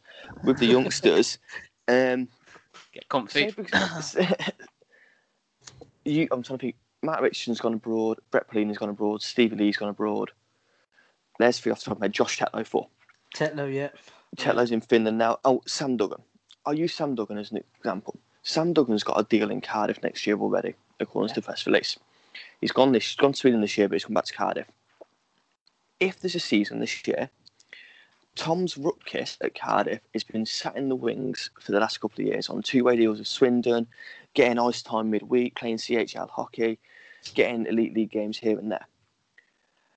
If there's a season in February, and Tom's Rutkiss gets a chance in Cardiff, he's going to take it with two hands and go and bust his balls, if the phrase, to get a deal, to get himself to prove that he's elite league standard. If Sam Duggan then doesn't come back, Cardiff have already got someone in place to do that. In, in Tom's Rutkiss, Sam Duggan was playing four line, fourth line hockey with Matty Myers and Josh Batch for most of the season. Tom's Rutkiss could do that role as a young Brit in Cardiff. There's got to be other young Brits out there now. Say Nottingham, they've lost Tetlow and Perlini. Two very different Brits. One's peak of his career, one's a youngster growing into trade. There's got to be youngsters in Nottingham going, if there's a season, I want to take an opportunity. I want to jump on this and go, I want to be the next Brett Perlini. I want to be the next David Clarke. I want to be the next Robert Farmer and take that opportunity. Could it be a good thing for these younger Brits to get this opportunity? So when it comes to next season and if Sam Duggan goes, actually, I want to stay in Sweden. I'm getting twice the amount of money, twice the amount of ice time, and I've now got a missus out here. There's a young Brit going, I've got a chance to make an elite league roster now. They're not going, I'm playing in IHL hockey and I might get a two way deal and play three games. Mm. There's an opportunity for these guys to go, I could actually ply my trade in the top tier of the sport now. And we've mentioned Matty Myers. When Matty Myers does step away from the game, when Jonathan Phillips steps away from the game, when uh, Ben O'Connor, Robert Dowd, whoever, when the, the senior Brits step away from the game, they need to replace him. Could this be a hidden gem for young players to get an opportunity to be elite league standard if we get a season in February, well, a campaign in February? Definitely opportunity there, isn't there? Like you say, that's it's a big chance for the youngsters to go. Actually, yeah, so and so's moved on here. I'm taking that chance. for example, I'm only saying the name because he, he kind of joined up with the Blaze at the start of the preseason, um, in like their training camp. Um, Matt Morris, um, he plays at Solihull at the moment. Um, he he came through the junior system. He's a good player. Um, he has he could have a chance to, to shine, and and you know maybe play for third or fourth line with Blaze if they were to get in something that situation. So there are a lot of youngsters there that could be licking their lips now, thinking this is my chance to to prove myself. And yeah, you're right. Actually, they could sit there and go, yeah, I'm going to take it. So and so has moved on. Let's forget about so and so. Watch what I am. If they've got the confidence to do it, then they should take that jump. Like we said about, um, I can't think of his name now. Who's the guy we said that signed for Sheffield in the end? We all said it was going to happen. Sam Jones. That was him. Yeah, we said about him, didn't we? If he wants Yeah. to prove himself, he's got to take the risk. And unfortunately, obviously, COVID's prevented that from happening now. But yeah, youngsters now will have to look there and think, yeah, selfishly, yeah, you you go off to Sweden, you go you go play a bit of hockey there. I'll I'll be here for Blaze, Guildford, Belfast, whoever it is. I'll fill in when they ask that question. So it's it's definitely a one for for them to you know seize an opportunity now. You know the next big British player potentially. Um, let, let's see. Let's see what happens.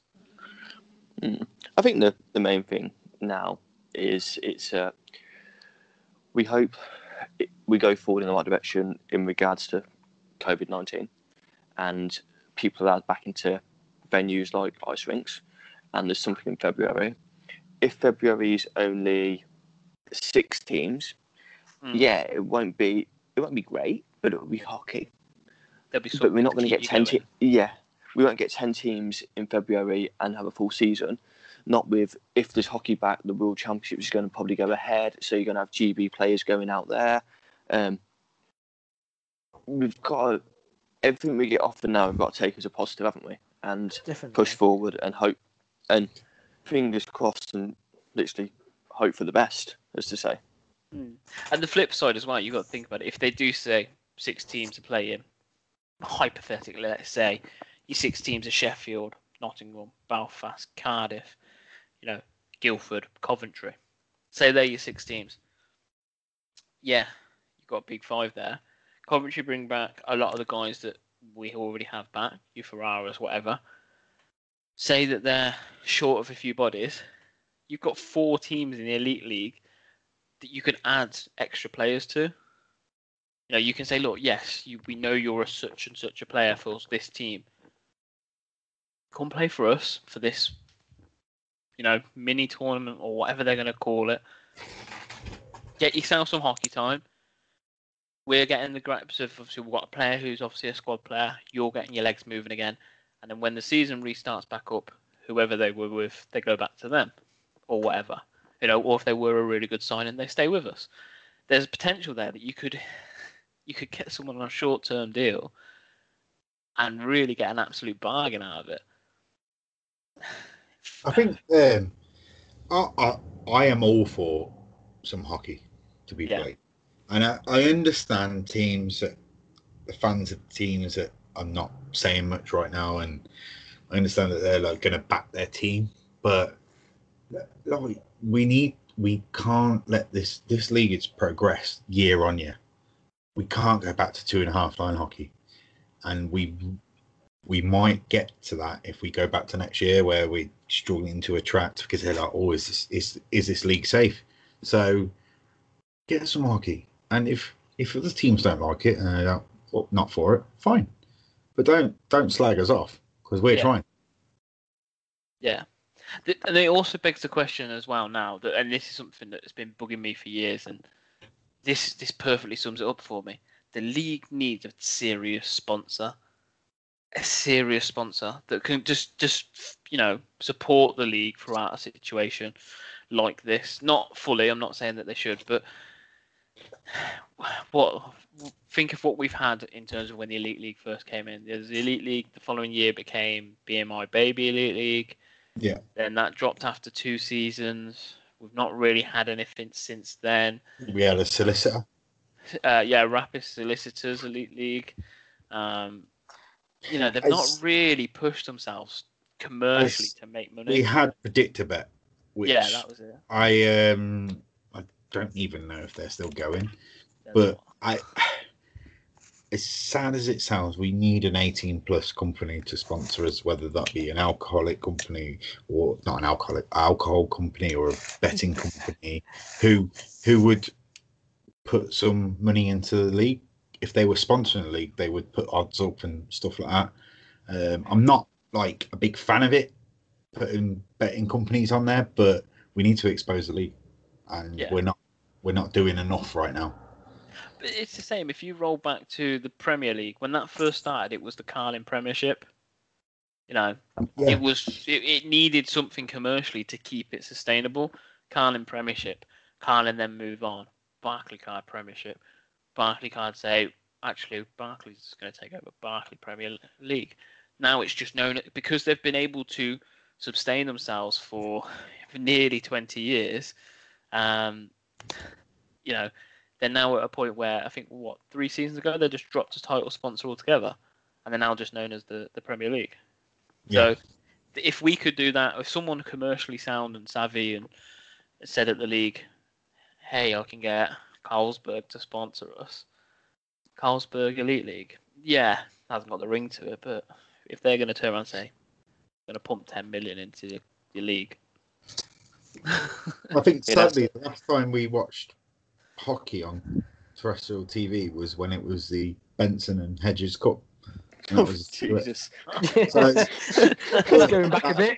oh, that was the last time I remember it being on terrestrial TV. So, barring obviously free sports, but or I think that was on ITV or BBC. So, uh, like, we do need a name that might ruffle a f- a- a few feathers, but we, we we're going to have to rebuild.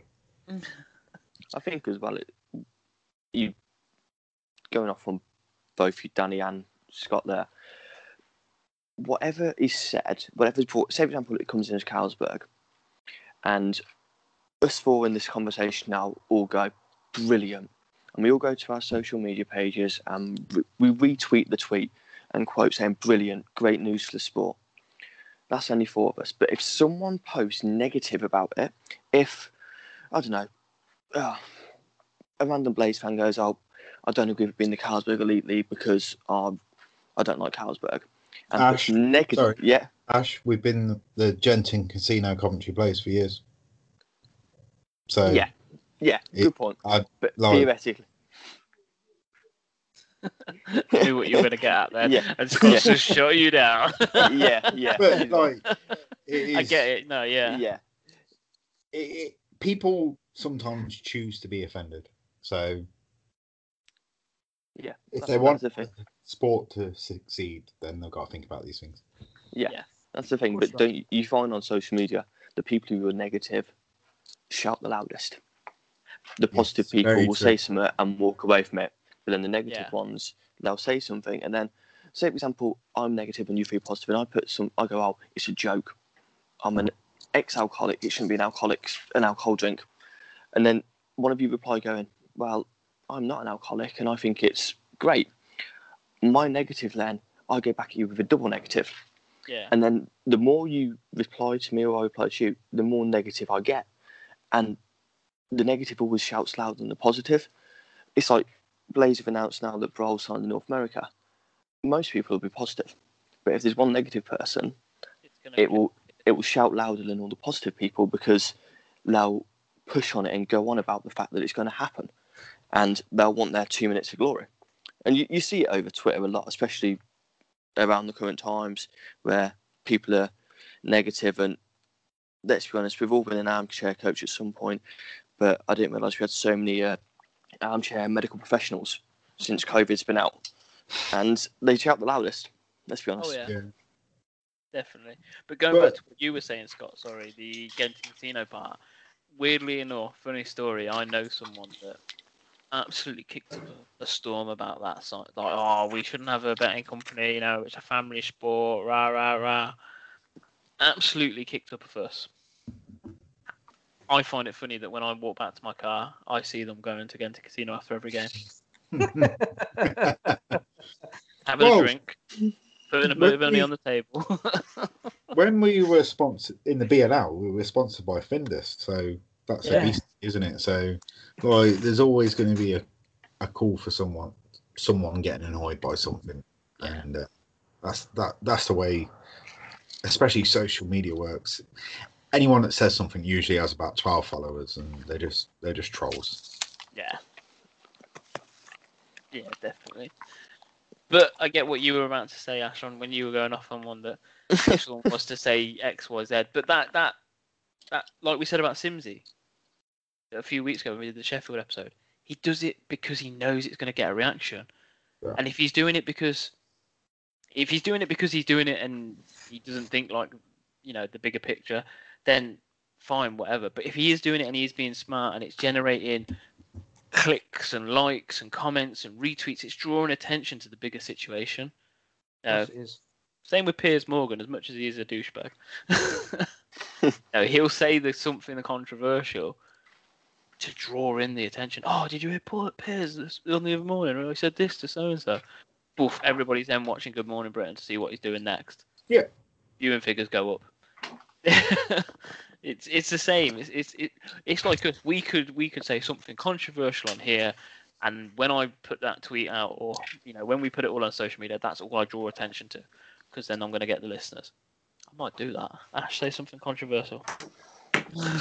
I, I'm quiet tonight. After my uh, comment regarding Matty Polkamp and you lot rinsed me big style, I'm keeping my mouth shut.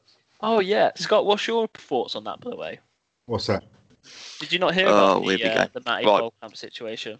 long story short, long, very long story short, um, where we were sat in the Sky Dome, Danny Moss and myself, and Blaze were losing the game. It was October time ish, maybe November, and I think it was Ross said to me, theoretically, mate, if Blaze was to get rid of someone tomorrow, who would it be? Mm. And I looked up and I seen Matty Polkamp and went, Matty Polkamp, he's not he's not doing anything he's brought in to do. He's not scored goals. He's going to be a scorer. He's not doing anything. Get rid of him. He's rubbish. In a few less words, I was in a mood. We were losing. I was vital. I think the next day, Blaze released Jamie Phillips. So these pair messaged me, "Oh, you got that wrong, didn't you?" And then on one of our first podcasts, we were talking, and they both set me upline a sync out for the Matty Polkamp question of should he have been gassed? So yeah, I've had to eat a lot of humble pie because after I said that, Matty Polkamp scored quite a few goals, quite a few clutch goals, and was a lot better. Love the Um, tip. yeah, I did. I had a, I, I, I actually had a go at Danny Paquette in the casino once. I don't know how I walked out of it alive, but you know when he, um, you know when he, uh, it was Edinburgh at home, and he he slammed the plate into balls and got sent, or he got got a game and he got a ban, Yeah. and then we played Milton Keynes the next on a Saturday. I said we needed you tonight, and you went and did that.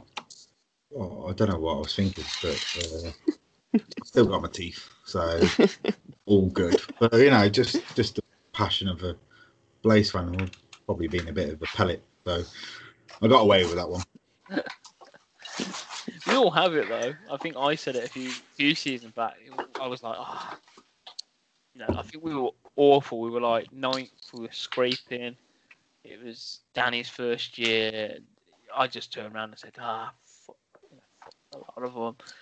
And I can't remember who asked me. I think one of the other volunteers that was in the room, and they were like, who would like, what would you change now? Who would you d- dump off? And I think harshly, I turned around and said, God, get rid of um, Liam Stewart. And then I said, also following off with the cousins. The cousins haven't done much since they joined. So obviously, uh, Almeida and S- that was the worst thing I ever did. But it, it's it's weird. It, it's same with you, Ash. Obviously, you kind of say it because it's it's a vengeful thing. You're just like, "Ugh, I've got to say it. Yeah, it's emotions kicking in, but it's like somehow they they hear like they, they don't hear you. Obviously, they'll never they'll never know it's been said. But it's like a, in a sweet turn of events, somehow they just something clicks and they just they fire on all cylinders going forward. Same with the Matty Polkamp thing. I think he said it, didn't he, Ross? And we just said we we then tied Yeah. the game, and it was literally maybe five six minutes to go in the game, and someone scored, and we just looked at each other and said, "Who was it? Who was it? Who was it?" And then Ash just drops his head, and we go ah, emphatic ball cam. Sometimes like little things happen. Like Perlini was wasn't producing points the first half of the season, and then he got the greasiest of goals in Glasgow away when we had the Scottish double header, Yeah. and then that's where it exploded. So it's madness how a little thing can change a player's season. I think it was the same with Chris McNamara, though, wasn't it? When he Yeah. he came in a little bit later because he was a late because we were gonna sign. Oh, what? Eric Bedoin. Yes, that He was went to. Newcastle a year later. Wasn't Yeah. we signing him for 22 seasons in a row? Eric Bedoin. Him and Robin Big Snake. yeah, big snake. Yeah. Robin Big Snake, Eric Bedoin. Blaze legends, apparently. Never wore a shirt, but okay. But no, I remember Matt Lamara came in, and I, I, remember, obviously Scott, you you'll probably remember it as well. Uh, I'm sure the others too will. He didn't really score for about six or seven games, and I think a lot of people were asking the question, why have we signed this guy? And then again, he just he pops up. I think he popped up in the quarterfinal of the Challenge Cup, scored a, a crucial goal, and I I think that either swung the momentum in our favour or it, it it won us the game. I can never remember. And then from then, he was just one of the better players of the team. Everybody was good that year, but I've still got his jersey. It don't fit me. But, um, I was uh, I, I was 16 at the time, so yeah, it's a tight fit these days. I've got, got Neil Martin jersey from that same year. It was- Mine, mine was a Russ Cowley. Russ Cowley white jersey. I've still got it somewhere. Or it, my dad's got it somewhere. What did you have, Ross? Uh, Kurt Irvine. Oh, Oh, really? Kurt. Wow. Yeah. heads the puck. I was gonna say yeah. Yeah. I remember when he had to That's a put... diving header. Yeah. Did he headbutt someone in a game? Wasn't it he? I'm gonna get this totally wrong, but didn't he? Some guy was literally punched his helmet, and he was just like, trying to just keep going at it, Maybe. and he just didn't give him monkeys. He was laughing at it, that would be brilliant. Oh, can you imagine? Sick. He was a different kettle of fish, though, wasn't he? He was nuts. He was absolutely nuts. Well, Um, he went on a he went on a show. Um, Ice Warriors was it? And it was like gladiators on ice. Okay. And he and he actually got kicked off the show because he was too rough. and they actually said to him, like, "Well, tone it down a bit," you know. And he was just like, "No, I'm out to win this." And they were like, "Look, you're too t- you're too aggressive for the like their gladiators." Like it was, yeah, uh, Ice Warriors, I think it was called. Like, Jesus. yeah, yeah, he actually got kicked off for that. Did you ever read Tomo's book, Benched? Yes, Did you? W- Did you read it a couple of read- times. Did you read the? Uh, I always remember it. Always stands out to me 'cause I, I just I chuckle when I when I read it, and even now it just kind of it makes me laugh. I remember reading one. They said they were away somewhere. I can't remember where they were, and an incident happened. And he says, "Tomo's out." Tomo says, "I'm outside the rink. I'm talking to a couple of people, and we're getting ready to go." And I see Kurt run round, open up the coach doors, grab a couple of sticks, and run off. And I'm thinking, what the hell's going on here? Did, I remember it something along those lines, and it turned out that basically there was a bit of a ruckus going on the other side of the rink where some lads had started on like Ruggles and uh, maybe Tate and all, them lot. Kurt grabs the sticks to go and show them a good time. Sticks. I just remember reading the book thinking, bloody hell, if that's what pros are like, Jesus Christ, I want ill in this. And that was like the time I wanted to get into playing hockey myself. Uh, it was, I just that always stuck with me, and I thought Kurt Irvine's just an absolute loose cannon. He's, but he's he, he's on our team, so I'm happy. But Tomo, Tomo kind of kept him in check. Yeah, What, what, what, 100%. Tomo, what Tomo's done for British ice hockey is not appreciated by certain members of the elite league, shall we say? Yeah. Uh, certain members of, of the Blaze fan base as well, and, Yeah. and that's what annoys me. Like, yes, I get it. He made a comment once, and I would never go to another elite league team. I get it, and he did. So I understand the frustrations, but you really going to pass up an opportunity to go and coach, have a you know a sustainable job in a in a good league that you know No. and you No one is. Yeah, you're not. So I get why they're frustrated, but at the same time, I see his logic behind it. And he's still part of the club in Yeah. some way, shape, or form. And he still beat us, you know, not beat us. So he's built us up to what we were at the time of his leaving.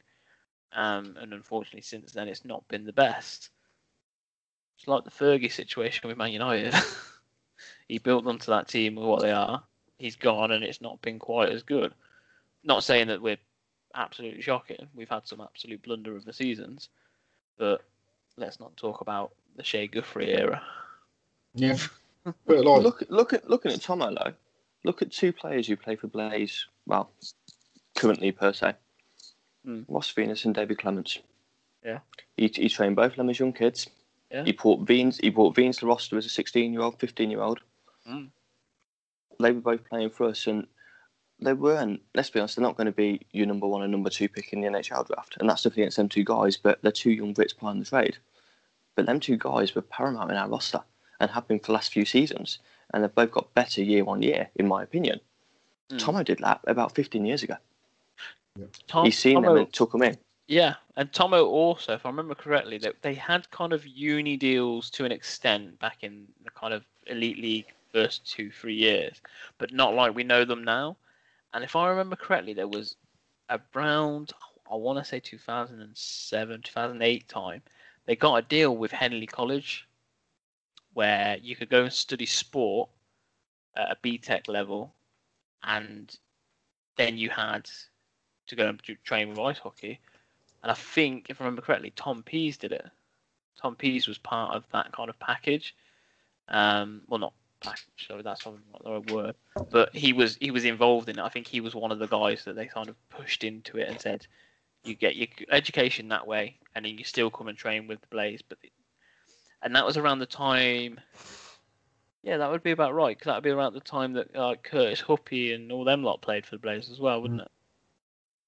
Oh, and I think- Tomo, Tomo was massive to the like the league as a whole. He gets slated for his time in Sheffield, but what he did off ice for Sheffield was massive. Like all those deals they do and everything they've got going forward, he was a big part of that. But the the fans don't always realise that. Obviously, they had a bad season where they signed Josh Pearl and it didn't work out. But you know all these little five pound deals they do, and that that's Tomo's thinking. He knows what he's doing. He's been around British hockey for years. Um, certain things that yeah, sometimes you don't appreciate someone until they're gone. No, Exactly. 100%. I mean, he's- 100%. Where was he now? Where what what team was he like last year? He was in Germany, wasn't he? Was He it was um, um, Schwenninger. Lafthauser? Oh, Sveniger, yes. Schwenninger, yeah. Yeah. Because there was all the talk of it, wasn't there? Oh, Tomo's going to Glasgow, Tomo's going to Cardiff, Tomo's going here, there, and everywhere. But it goes back to that conversation of social media, whoever puts them out there, if they want it to be there enough, they'll bang on, bang on, bang on, bang on until they have 11 followers. There it goes sometimes. Mm. Um, Ash, have we got anything else for today? I'm just- Um, I'm just looking at the questions we received on Facebook earlier from people. Um, Yeah. A lot of them we have, we've not answered them directly, but we've answered within conversations about players signing contracts and what happens now, team sustainability going forward. Um, we've touched on that as well. Um, the only other question was one from our favourite ice rink manager, Chris Carpenter, about Scorch's costume and how will it smell after it's been locked up for 12 months but I don't think that's for me to answer, Danny. Not my issue anymore. Don't care. Bit of Daz, fine. Yeah. it was the worst. Uh, going off on on that, you, you've brought it up. The worst thing to to clean. I must admit, I first walked into it. You had this body piece, muscle bodysuit that did up under the crotch area. The worst thing in the world. You then had what I can only describe as James Pease's old shorts. with short covers and a little green tail sewed to the back. That's what I walked into when I first went there. These long green arms that zipped onto the bodysuit and then the head. You sh- and then not your normal kind of jersey, whatever. I was, I was, I'm not, I'm not wearing that for much longer. I started to wear my own hockey kit within three months of doing it, and I just wore it from then on out. I felt more comfortable. I felt I could move better. I could skate better. Had more freedom because the muscle suit wasn't too clunky, uh, and I wasn't wearing it anymore. But oh, cleaning it because I knew how to wash my own hockey kit, it was easy. But if I ever brought that head and the, the green arms home to clean that, Jesus, it was the worst thing in the world. The worst thing in the world. I, I the arms were easy. I just bunged them in the washing machine and let them go. But the head, I probably cleared my. I probably wiped my draining board down, cleaned it. Oh, Then I had to let it dry because it's this big f- head, and it's got all these fixtures inside. If I mean, if you ever get a chance, have a look inside. It's heavy as hell. And then water just adds to it. And I'm like, I can't dry it. How do I dry that? So then I'm getting a town, and I'm kind of rubbing it down. I'm like, fucking hell, people are going to look through the window and think I'm fucking petting a green dog here. it got to one point where I was so fed up. I literally stood there with the other half's hairdryer and I went, right, boom. And I literally pinned the hairdryer somehow next to the head, just blowing on it to the point where I could actually then smell. You know, if- you know when you walk past the changing rooms and the guys have got the gloves on the on the Oh, fixture and you, the hair dryer's going, you can smell that kind of smell in between Oh, beer breaks. That's what it smelled like. oh, I mean, I played junior ice hockey, and I don't recall ever washing my junior hockey kit, and I don't think it ever stunk that bad. but no, Oh. not my issue anymore. I don't care. Whoever picks that up, I'm sorry, but I did clean it the best I could before I handed it off. Nothing to do with me anymore. yeah. There's I've got two other very little things. Um, first one, I've seen earlier, Danny, that you've messaged uh, Valley.